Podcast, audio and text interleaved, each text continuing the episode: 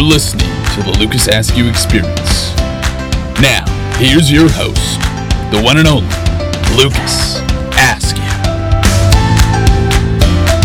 Hello, world. Welcome to the Lucas Askew Experience. Season 2 is back in full force, and today I'll be bringing you the experiences of a real world traveler and a recent friend to the LAE. But before we dive headfirst and bring in our guest, an ode to joy to one of our beloved LAE sponsors.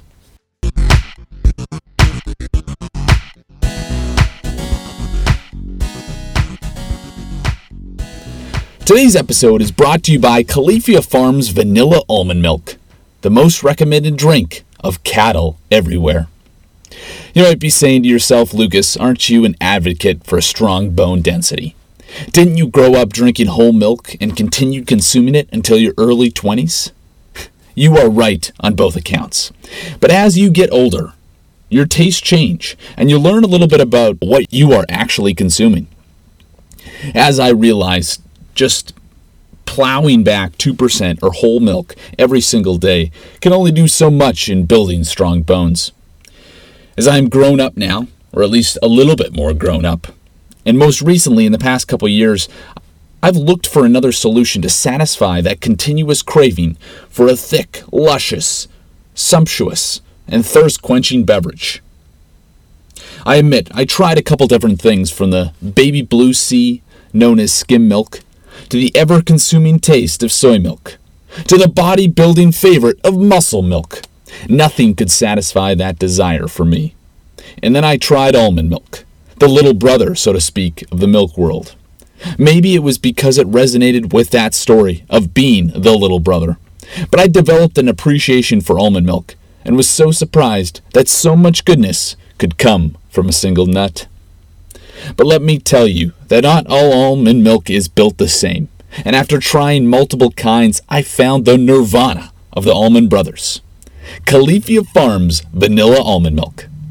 Califia Farms Vanilla Almond Milk is a delicious drink with only 50 calories per serving. That means I'm not worried about lactic acid buildup, and it can complement almost any meal. I also love throwing a little Califia in my oatmeal in the morning, a sprinkle in my morning cup of joe, and even a dollop in my ice cream to give it that ooh so smooth taste. What I love about Califia Farms, compared with other competitors, is that they aren't adding extra things into the beverage to keep it lasting longer or creating an artificial flavor.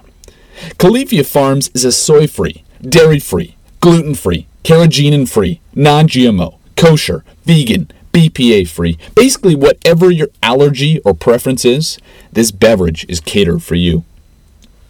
Califia Farms is, is available at all your fine local retailers.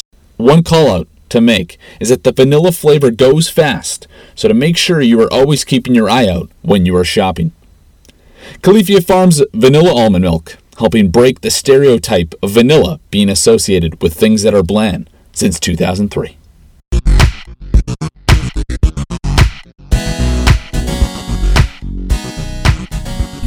We're rolling. Don't, don't be nervous. Sam, I know it's your first time. Just don't. It's okay. Well, the door's right there, so That's true. can always leave. Welcome back to the Lucas Askew Experience. When I was looking at season two, I wanted to bring on new guests, ones with a unique point of view on life, pop cultural topics, and bring some new energy to the podcast. I know I can get fiery sometimes, but I like to the back and forth with others to really provide that spark to the podcast. So this next guest, he's definitely new, but the jury is still out of whether those other attributes he brings to the table. He is, however, part of the beloved Commonwealth, so I guess I'll cut him some slack. Give it up for Mr. Sam Williamson. Welcome to the pod. Yes, thank you. Great to be here. Kia ora, as they would say in New Zealand. I assume that means happy to be here. It's a safe assumption. it means hello. Could have meant anything, but no.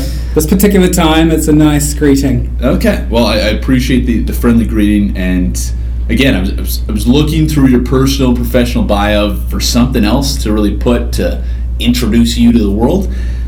I just didn't see anything that jumped out of the page. So maybe a- you, you can do a, a better job of explaining who you are other than being an international Well, individual? You know, I'm not that surprised you couldn't find anything else there. Uh, for the reason there isn't anything else there.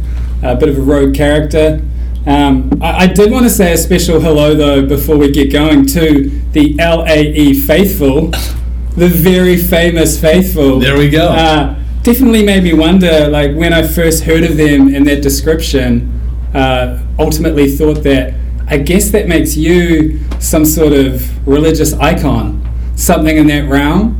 Um, and then the question would be like, what do you see yourself as? Is it, is it more of a like a pope like figure, or more one of these you know cult leaders that drives hundred people to commit suicide all at once? Have you seen Netflix original special Wild Wild Country? I've seen some of that. Yes. Okay, so- you're that guy. I'm not going to say I'm like Osho uh, from Rajneeshpuram, uh, a beautiful made-up city in uh, in wonderful Oregon, but I definitely am not the Pope. I, I don't. I don't try to be anything greater than who I am, and really, I, I'm just an enabler for people that want to connect, that, that want to learn, and really be a part of something great. Here at the Lucas Experience, we're all about experiencing life, and we're doing it together. I am just a voice, and I bring on other voices to share your experiences along the way. So, definitely not going to make you commit mass murder, any of that cult like status, and I'm more of an enabler to live a better life. It's quite inspirational. Look, I can see why you've got such a big following with those kind of words. Um, but also, thank you. Like, uh, it's good to know I'm not, you know, committing myself to some sort of mass crime. That, that, that is good. You you do need to sign some paper afterwards that uh, Sure. might have some incriminating information, but other than that, it's uh, it's standard procedure. Great. so. Well, uh, thanks for having me. No, well, well, welcome to the pod, and um, I thought it would be great to just kick it off of really how how you made it onto the pod. This is a great rags to riches story of a year ago. I didn't even know who you were, so you've really come into my purview and made your presence known and, and created some something that made you part of the illustrious list of guests on the LAE. So. How, how did it come to be? I obviously I have a story as well. But, uh, I mean, the question is for you to answer, I believe. Uh, I'll give my perspective, and then perhaps you can give yours. Absolutely. You know, like we both work for a, a large unnamed tech company, uh, and what I've noticed being a foreigner in the states. I, I, I'm, I, I've already said I'm an Intuit employee. Oh, damn. well, I, who knows where I work? Uh, I work at some uh, large tech company in the In Bay Area. Silicon Valley, okay. Perhaps it's Intuit, perhaps Yeah. it's not. Um, but you know, like to paint the picture for our, for our listeners, most people at companies like this are, are very serious, ambitious, uh, professional individuals. So what you find is uh, when you talk to them in a social setting, you don't get a lot out of it. Uh, you might say, uh, "Hey Bruce, how was your weekend?" And the response is generally, "It was great, thanks. Uh, we enjoyed some nice weather. Went hiking, Went hiking. took the kids around. Exactly right. You don't get any any true answer. Like if the answer was actually, "Oh man, I got so trashed, I vomited on the dog," you might have a connection there, right? The point here being that it takes a long time. Uh, the social norm is that it takes a long time to get to know people on a on a on a nice personal level. Yeah. And the story of us is the same. By assumption, I guess we looked at each other and thought, oh gosh, here's another straight laced, ambitious, stiff colleague. Um, so we had no real reason to talk. Uh, what happened over time was is that we started seeing each other on the same morning shuttle. Uh, the occasional glare turned into the occasional smile. The occasional smile turned into the occasional hi, hi, how are you, how are you?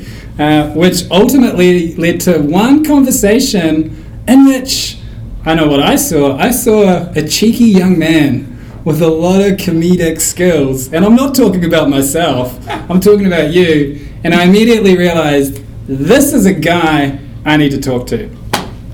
Wow, that's that is quite the story. I, I definitely didn't see it that same way. but, uh, I'd love to know uh, how you saw it. um, so I think you, you laid the, the groundwork there uh, admirably, by the way. But yes, it was uh, it was about six months ago, being on the, the school bus, as I, I like to call it, on, on the way to a beautiful unnamed tech company that, that we both are working for, and I, I usually like to in the mornings it's like 6.40 it's early i like to have some shut eye uh, but i do like to see who else is coming on the bus. I like to scope out the talent and kind of gauge their interest level. And, and to your point yeah, a lot of the times you don't really see people that you can connect with. And i definitely didn't see a ambitious individual when i saw you.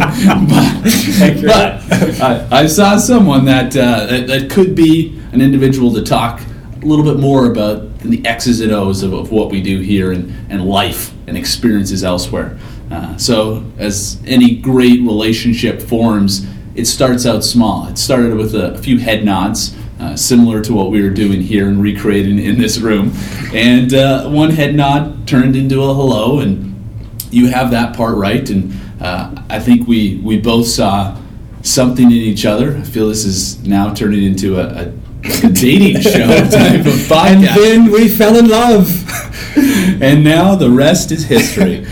it was to your crux of your point. It is it's very tough to cultivate relationships at work as more than just colleagues, and you kind of put those in two separate buckets.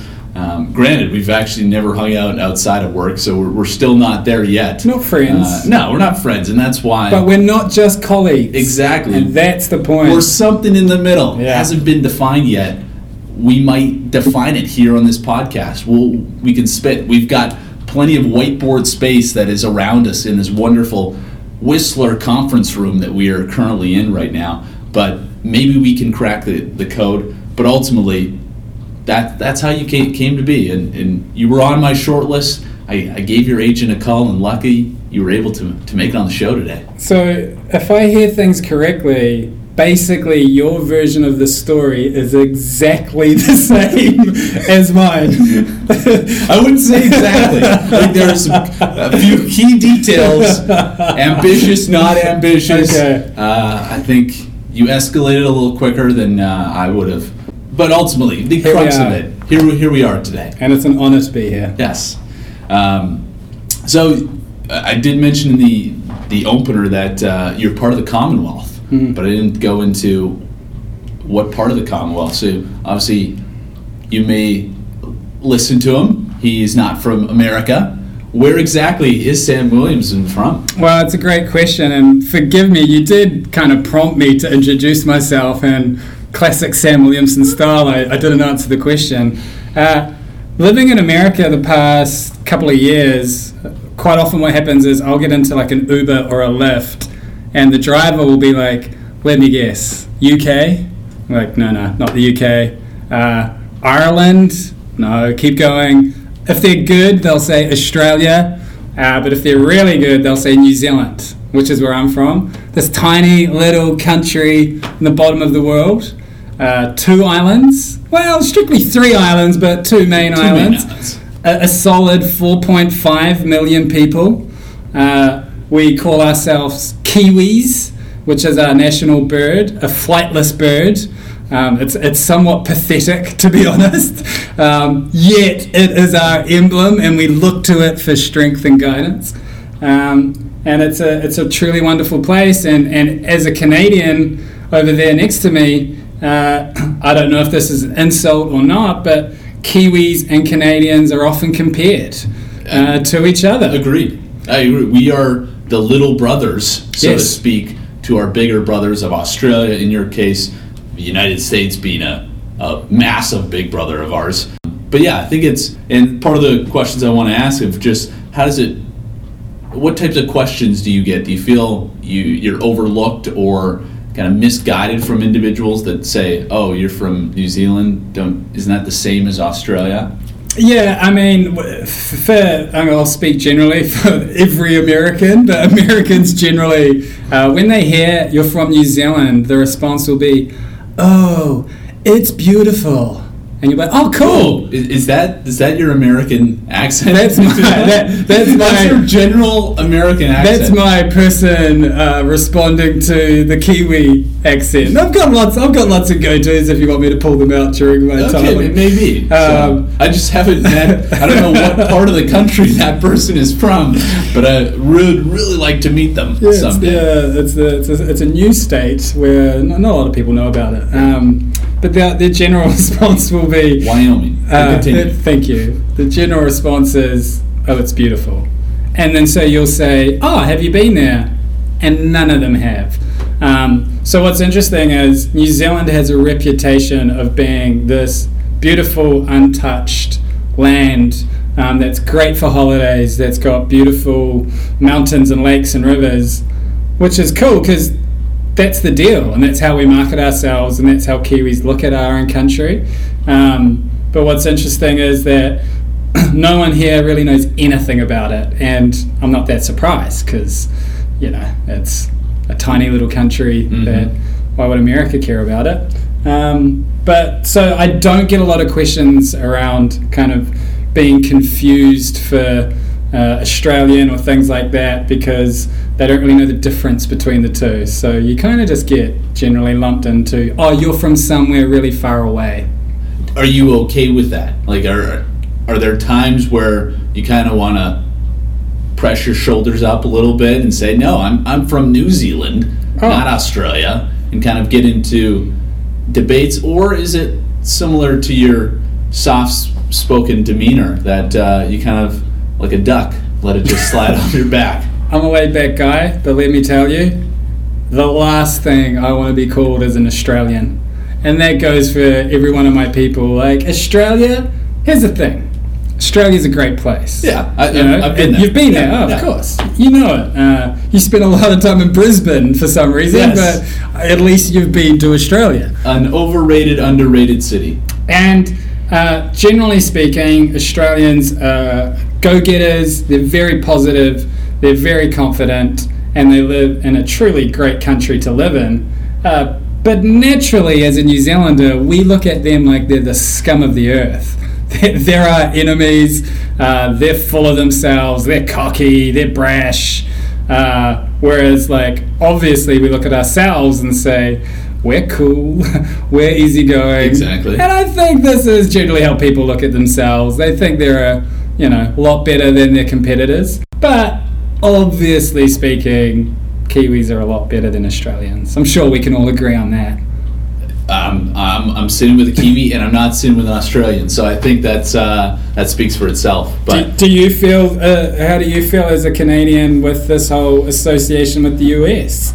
so maybe I get I've pushed it down, um, and now it's like coming up, uh, just based on the, the culture and society societal times that we live in. But I think now I, I get a little little bit more agitated when someone says, "Oh yeah, uh, Canada, America's little brother or America's top hat." Really don't like What's that worse? particular one. Of those two comments, I think the top hat because top hat to me just Something you can throw away? well, a top hat in general is ugly, but a top hat that t- to me tells just ignorance. Like doesn't really understand what Canada is, where it is, wouldn't even be able to showcase where two of our major cities are on a map. Like that's just plain ignorant to me. But I think for me, it's just it's disappointing that our, our great country is just overshadowed by an, another more more dominant nation. Canada and the U.S. are very similar in a lot of tendencies. Our media comes from the U.S. basically. Our economies are relatively similar, but we are we are different in our ethos of who we oh, yeah. are, and it's why I will always be a Canadian first, living in the U.S. and not becoming an American citizen. Especially if this podcast goes live and the government ever hears this, they know that they would not allow that to occur. It still frustrates me that where people similar to you oh you're from canada where are you from saskatchewan oh great never heard of it Yeah. and that's usually where the con conversation ends and i'm okay with that but there's certain people that like to stoke the fire a little bit and make generalizations as, or stereotypes of, of who we are as a country. Yeah, sure. And look, I mean, I'm sure since you've lived here, you've taken a lot of extra pride of being Canadian. I've seen that as a as a Kiwi here in the US that Canada really stands out even more. It's a progressive country. It's got a young leader. Uh, they treat their citizens better right across the board with lots of things. Uh, we don't need to turn this podcast into a depressed machine and talk about what's going on in the US, but I mean, it's black and white when you look at how the two countries operate and how the people feel, which is a big thing. So um, I think about that as well because New Zealand's similar to Canada in that sense. We've got a young prime minister. Um, we're a very progressive country. Uh, we really respect each other's rights. We're not perfect, but we do a lot of good things which make it easy to be proud of the Exactly. of the place We- you're from. We are proud, but I think at the end of the day, both of us are are living here, we're working here in the U.S. So that there has to be something good with the nation that we've now called home. Um, but I think there's there's just a natural pride that comes with the place that you're born, the place that you're from. Like the more that you're away from it, the, the stronger connection you're, you're going to find. So when someone wants to challenge my turf, I get a little bit more defensive. And maybe it is, here's a thought being in the United States more, I feel that I, I, I want to uh, defend Canada even more strongly. And not just in terms of the words, but I look at Canada's a a country that sometimes gets pushed over and pushed around. Maybe I'm invoking my inner American in me, and I, I want to kind of display a little bit more, not brute force, but mental force, and, and stick up for my country that is getting pushed around. Well, we're both in the same situation, which is we're clearly very proud of where we're from, yet we choose to live in America, Exactly. a country which we're quick to criticize. So the question is, why are we here? I mean, the obvious thing is opportunity. All right, you can't even compare the opportunity in the states to New Zealand or Australia or anywhere Or Canada. in the southern Yeah. hemisphere, anywhere in the world. Like, it's it's undeniable. What's the bigger question is like for me is how long can you survive in America? Like, could I hypothetically live here the rest of my life? And that's that's a question I'm not sure of yet. Wow. I, I, I don't even know. that. I, thought you would have the answer. Like, I thought you would tell me. Well, it's racking- three years. I was racking my brain. I was like, well, I could tell him, I think your time should be up now, but I I don't want to just completely crush your dreams. So enjoy that water, and we'll uh, we'll continue our conversation. Moving on from uh, cultural differences, I saw you on the on the bus this morning rocking your patented golf hat that uh, you like to wear, and not just like a regular golf hat. It actually says the words golf on it to make sure everyone knows what sport you're talking about. How, what made you get started? I mean, what's interesting about being a golf lover is immediately you ostracize yourself. You know, ninety percent of the population population think it's a ridiculous sport. It's an elitist sport, and it's a big waste of time because it takes four or five hours. You know what? Those things are true. So you can't not overlook those things. For me, it's as simple as uh, growing up in New Zealand. I started hitting a golf ball around when I was about five years old we have the luxury of having like wide open spaces so you can kick a ball far distances or hit a ball far distances. You know new zealand is a pretty rural country and you know the golf course that i grew up on firstly it was an honesty box system to pay the green fees. You just if you remembered leave the cash in this box Oh. and then go play. Uh, it was literally a farm where sheep ran around I know it's not great bringing up sheep because they're often associated with New Zealanders. as that's all we've got there. But they had like little wires around the fen- uh, around the greens to keep the sheep off. Um, so it wasn't glamorous to say the least. Did you ever have any out of bounds, out of sheet balls that uh, just made their way in there? You, yeah, or, or hitting sheep, which Yeah. is terrifying when you're like seven years old and you whack accidentally hit a sheep. Did you put an extra stroke on your game, or was that like a unwritten game that you and your friends were playing? It's play it as it lies. If you hit a sheep, you carry on. It's not a bonus point or anything like that. But what's cool is, is that you know, 30 years on, here I am still playing golf, and hopefully, when I'm in my 60s and 70s, I'll still be out there. And that's why it's a great sport. And I, I truly love it for two reasons. Uh, one, you get to spend four or five hours with friends, generally just laughing at each other about how crap you are. Absolutely. That's the main thing. And the second is because it's so difficult, you can't underestimate that. The few times around you do something good, the rewards just feel sky high.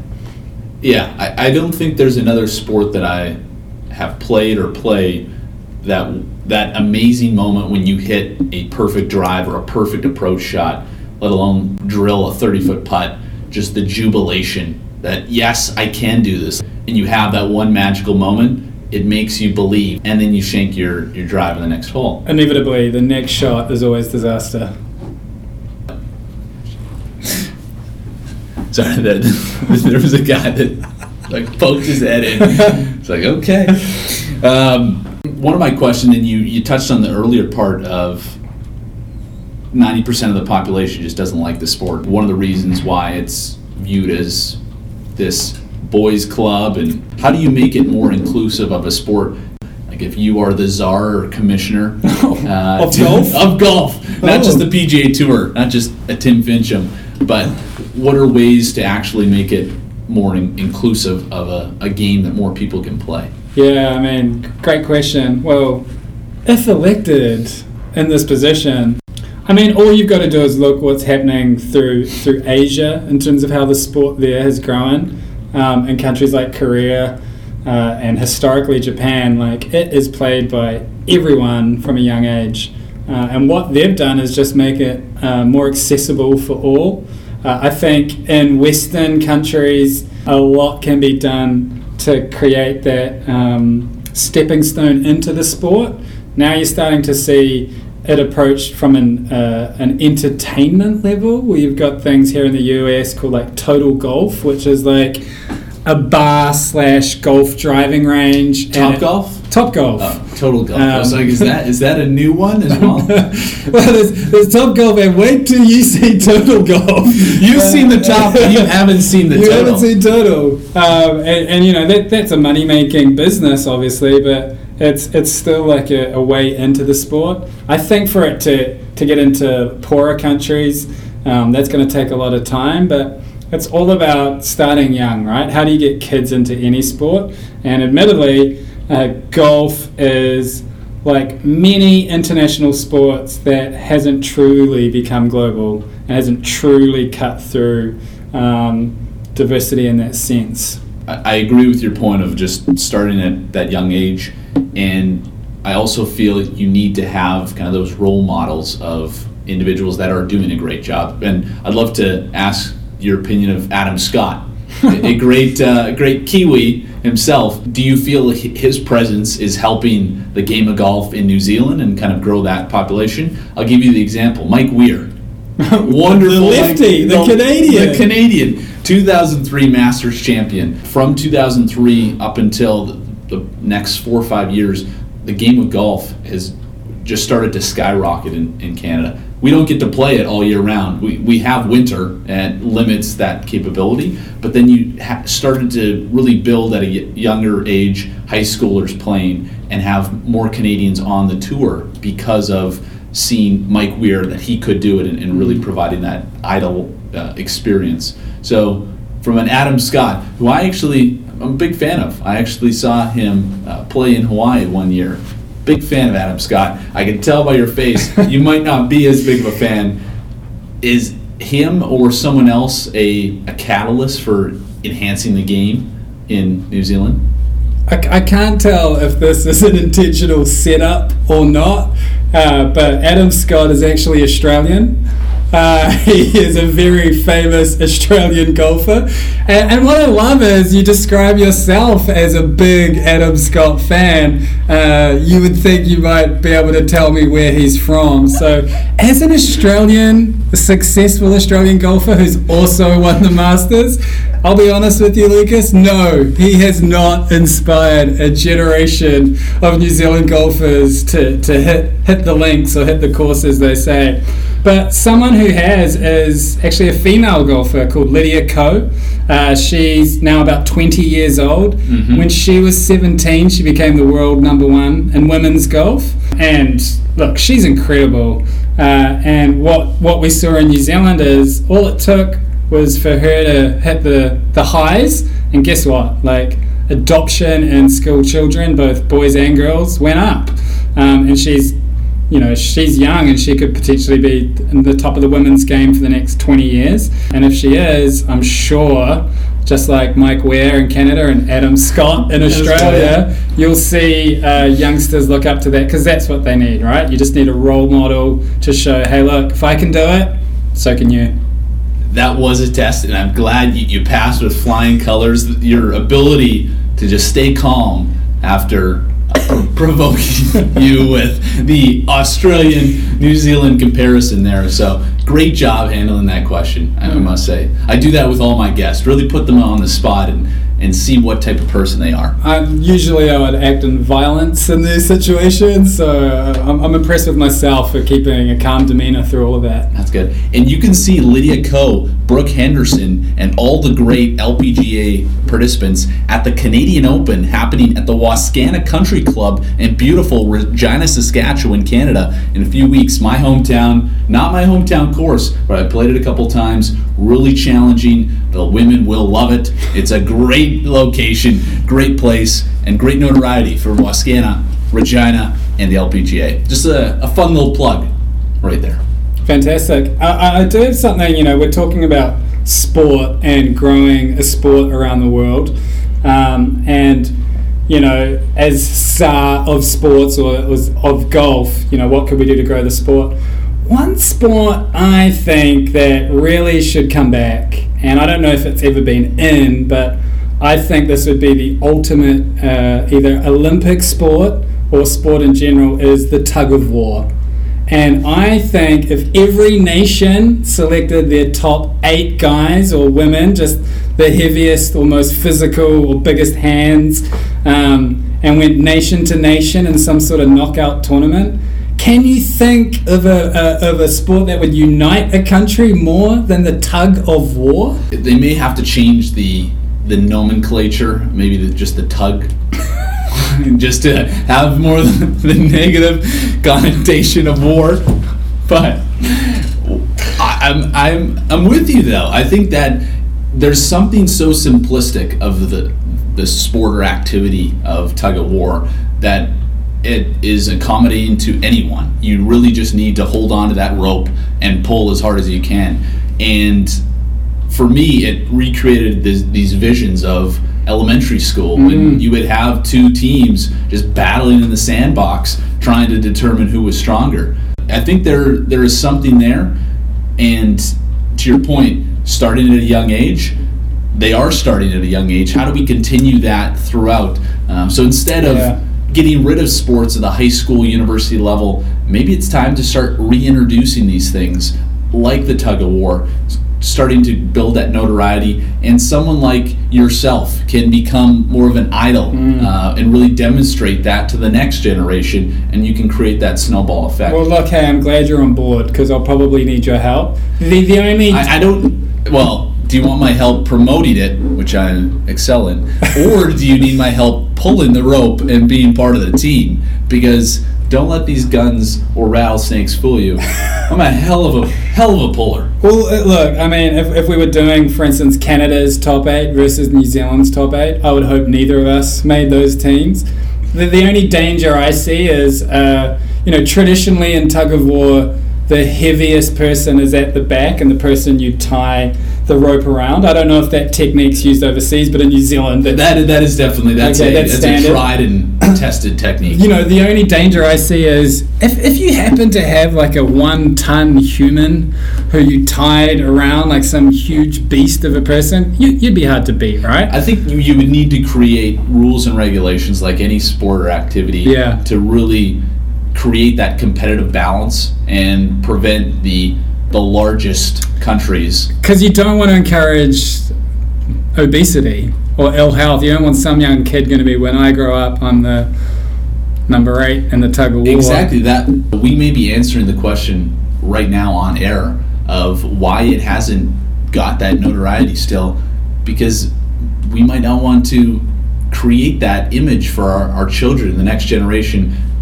to become a tug of war elitist. Your body is not going to be in the greatest of shape. It's just more about land mass. Mm. And we're, we're promoting health and a wellness. Is that here on the LAE? Is that like a big thing, health and wellness? Health and wellness is a, a huge thing, and why we are consuming things like Califia Farms almond milk uh, as our, our, presenting sponsor today. I actually just had a, a glass for lunch, uh, and it actually went down quite sm- smooth. It really continues to, to build the bone density that I demand in my elder age. But, can, can uh, I ask you what you particularly like about its taste?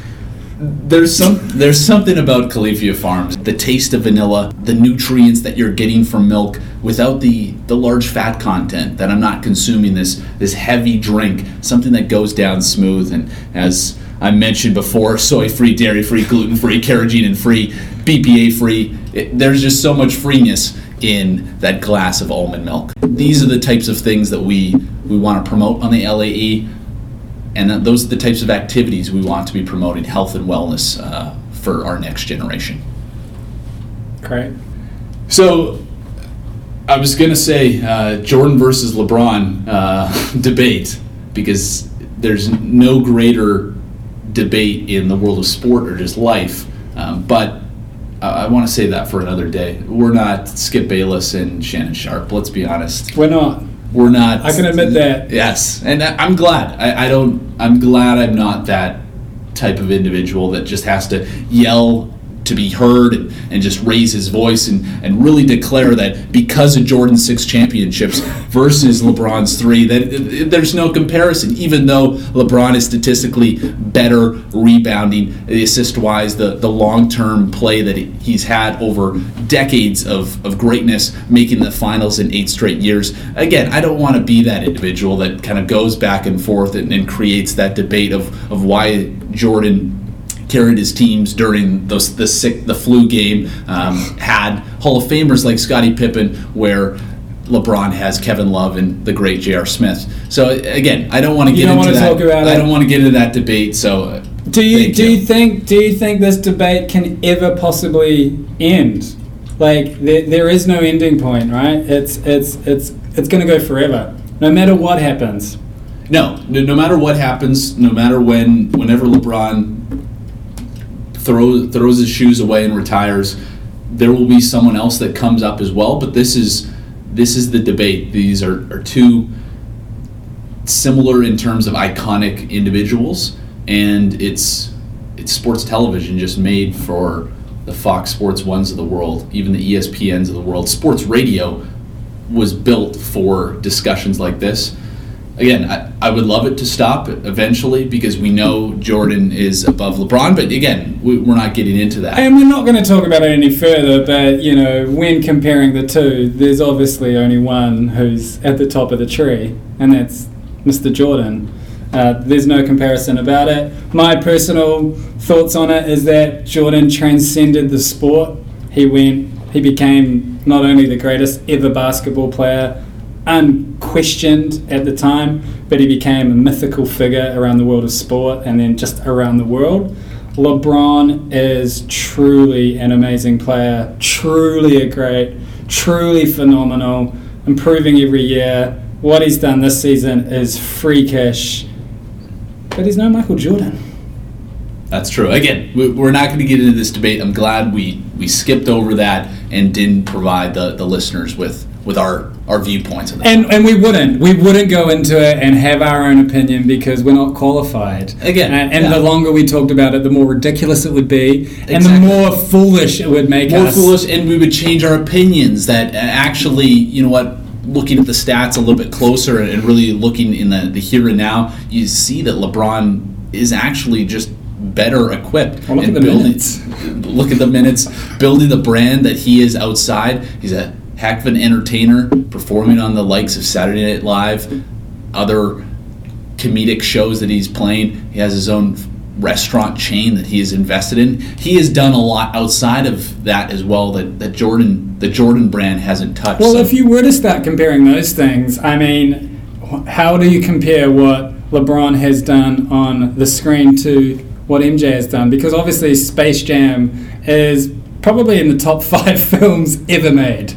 Uh, and so LeBron is yet to kind of hit those heights. He may, but he hasn't yet. what is that uh, train wreck? Amy Schumer. Amy Schumer. Yeah. No, Yeah. Look, I have to say, I thought LeBron did a good job on that. You know, he was alongside Bill Hader, who's a very funny man, and I'm not sure how much of it um, was ad lib, but he held his own uh, in that sense. But, you know, um, there's room to improve there. Speaking about Space Jam, there's been talk of for a long time of actually creating the sequel to it, but it still hasn't come. If you're LeBron, do you want the sequel or do you you don't want to even touch that? Because again, that's another point of comparison. Mm-hmm. Space Jam, you know Space Jam 1 is going to be better than 2 or 3. Well, let's flip it. If it was reversed, would Michael Jordan do Space Jam 2? And my theory is he would, because Jordan is renowned as the most competitive person of all time. I think he would have the kahunas to say, I'm going to do two, and it's going to be even better. I don't think you get Bugs Bunny though. I don't think Bugs Bunny comes back for two, and that is a key component. He, yes, might be a supporting actor, uh, provides a lot of lift on that team, a lot of energy that he provides. But I think Bugs Bunny not coming back might have been the The- the thing that breaker? preventing two from ever And, happening. and you know what? Just thinking about it, it would be a lot harder to get some good minutes out of Bill Murray at his age. You know, he's a lot slower. Um, I'm not sure how good he was anyway. Um, certainly provide good comedic value for the team, but you know, if you need some good D and some good minutes from Murray, then at his age, that's asking a lot for an old guy. That really is. We may never know about the the great debate Space Jam 1 versus Space Jam 2 as well as the great J- Jordan LeBron debate. Glad we didn't touch it. Leave it to the prognosticators and, and people on ESPN Fox to debate that topic. Speaking about other stuff, you're a content individual, Sam. What the hell does that mean? How dare how dare you say that about me? We've just met each other. My God. Why is it so difficult for companies to create good content for their customers? Um, That's, that's a heck of a transition, by the way. I'm, I'm not even going to edit that out at all. You know what? Like in terms of segues, that's about as smooth as you get. It, it ties into the whole picture. Not, it's almost as smooth as a glass of Califia Farms almond milk. Now we're talking. You But- know, I might, I might have a sip of mine right now. It's uh,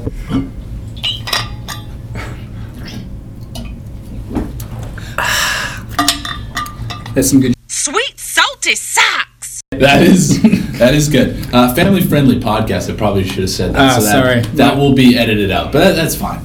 That will just, you know, that that'll keep up with my bad boy image that I've got rolling that you've had to edit out. Yes. A word. Um, to answer your question, you know, 99% of companies really struggle to produce good quality content uh, for marketing, uh, for digital marketing, and especially for social media, purely because uh, they're lazy. Uh, and what I mean by that is, uh, marketers generally approach things like this here's a big idea, it's a great idea, we'll get the agency to create the content. Now let's find ways to shove that content through every channel we can, and we're just going to make that content work on that channel. Uh, and that's what most people do. And that's not good. Like the, the companies who truly nail their marketing really take time to make specific imagery and videos and things for every single channel they belong in. Uh, and even the coolest or best brands still don't do this all the time. Um, you know, if you want to look for good examples, Google never drops the ball. Like if you see their ads on Facebook or on Instagram or on Twitter, they're always the latest trends. They're short videos, they're three seconds long. They embrace trends like the filters you see on Snapchat and Instagram stories. Um, they, they, they care, they bother to care. and, and that's the big difference. And you know, that's the place to start for companies in terms of nailing their content marketing is really taking the time to think what's the right message and what's the right content for the channel we're pushing it out on. So frequently, I hear the adage and heard it in these halls: the right message at the right time to the right customer. Yes, that makes sense in theory, but to your point of spending the time and understanding your particular channel and determining what makes the most sense, how else do you determine that right place and that right message for these individual channels? Like, what are the things that companies should be leaning in towards? Take, for example, Instagram. Like, where should they be investing their time to really hone that channel and make that work for their particular brand?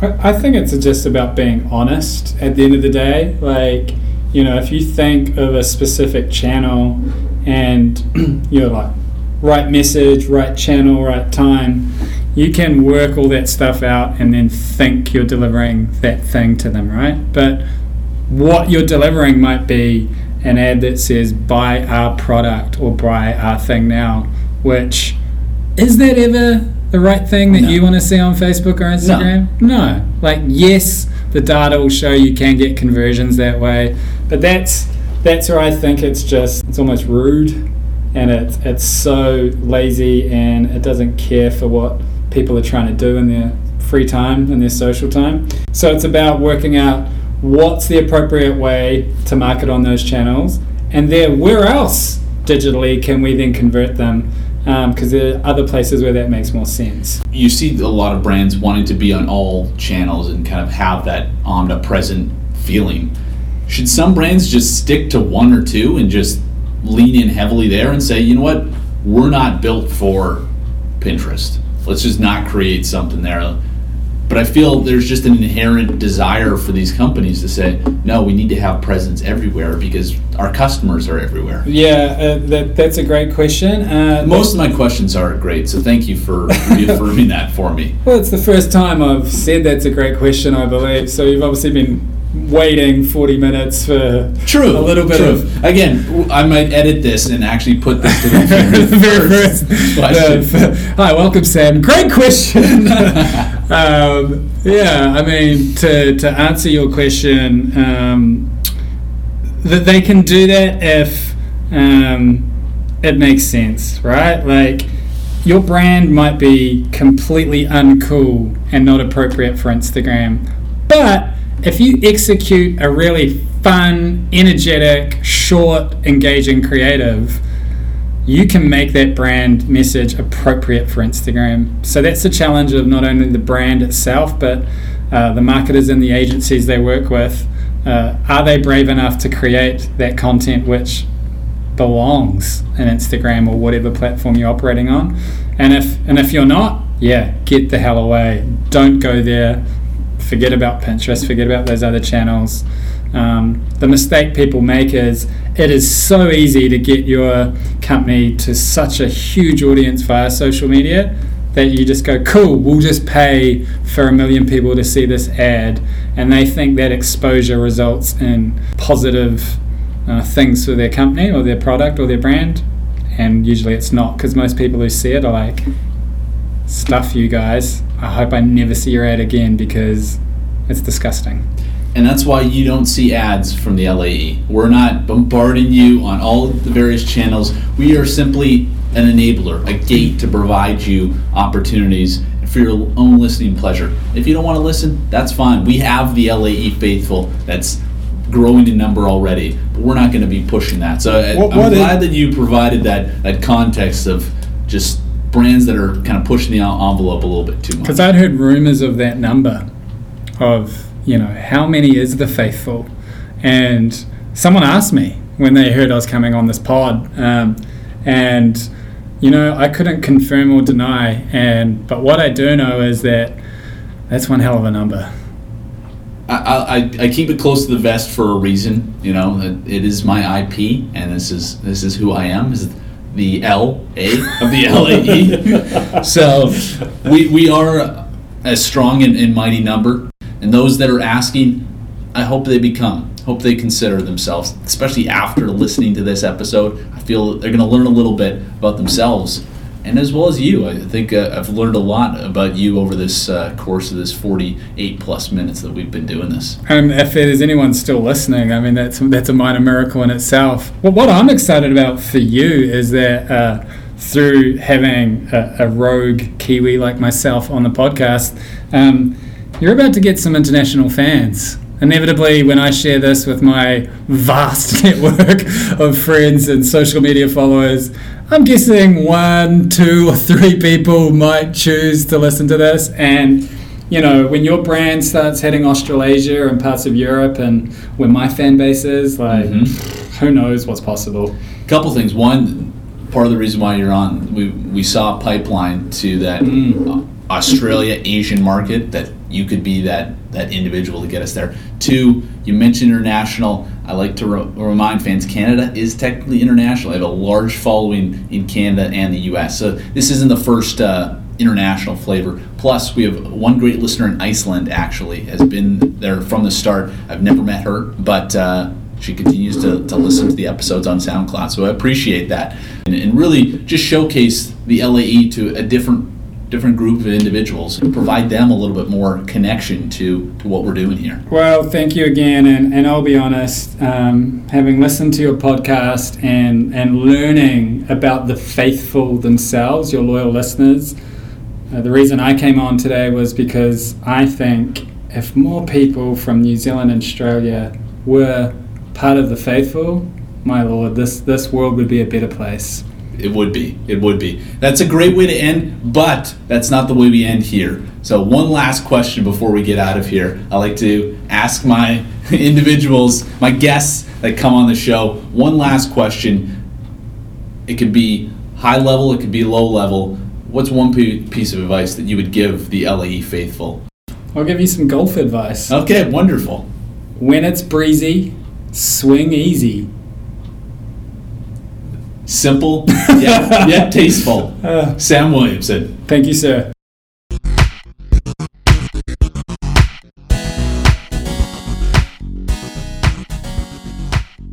To end this week's episode, it is the motivational message. Today's motivational message comes from another Kiwi. He's best known for his smooth vocal cords and country flair. If you guessed Keith Urban, I'm actually proud of you because I did think he was Australian, but I won't let I won't tell Sam that. Keith Urban from New Zealand. So, this motivational me- message by Keith Urban is simple Life is a balance of holding on and letting go. We all have those things in life we are holding close to the vest, myself included. Some of those are good, but others are holding us back. So ask others, do self evaluation, figure out how to let these things go, and focus on the things that matter. That's our show for today. Thank you to Sam Williamson for entertaining us, and Califia Farms Vanilla Almond Milk for providing the nutritional yet delicious spark to our show. Until next time, take care, talk soon, and God bless.